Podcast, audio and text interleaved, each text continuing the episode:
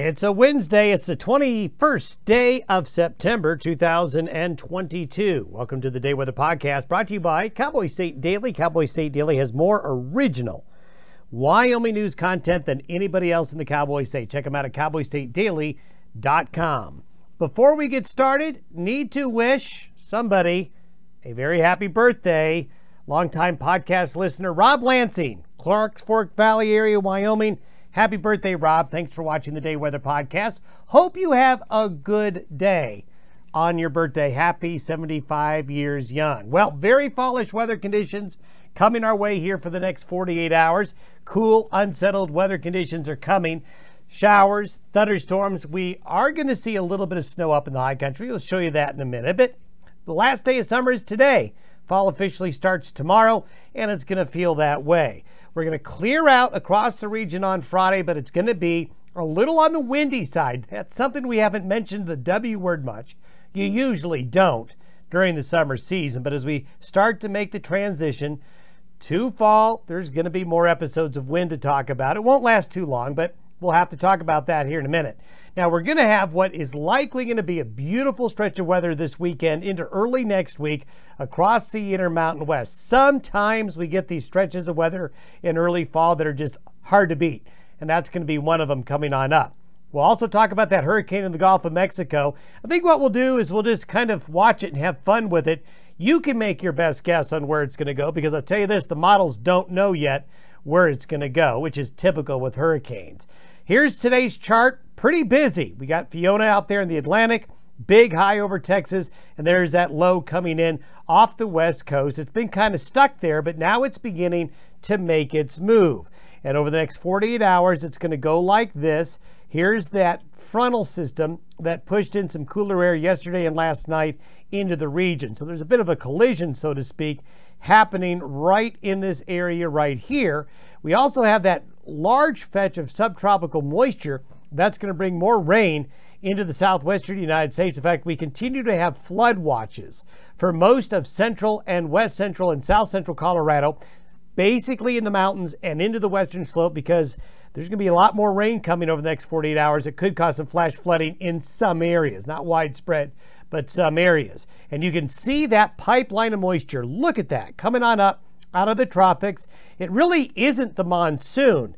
It's just the remnants of what's been tropical storm and hurricane activity down there being drawn up by the counterclockwise spinning motion of this low. That counterclockwise spin helps draw that moisture northward into the region. And with this system here heading this way, they're both going to be working in unison. So that's why we've got a lot of rain that's going to be falling in this particular area right here. Now, over the last 48 hours, this is where the rain's fallen. You can see it picking up there, but look at California. While this is this great news into southern Oregon there, some badly needed precipitation. It's really a bonus to get moisture like this in September in central and northern California because a lot of times that just doesn't happen. We will see that area of moisture expand and head eastward. The precipitable water, like we showed you yesterday, really getting deep into that four corners area with that blue, the darker blue hues, and the greens expanding further north. Here's that boundary between the much drier air behind the front and the much more moist air on the other side of it. This is where we are by tomorrow afternoon.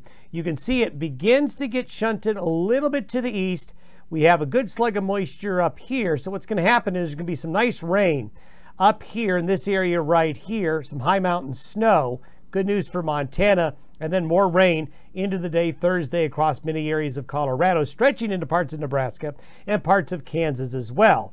And there it is by Friday morning, the low moving into the Dakotas and moving on through.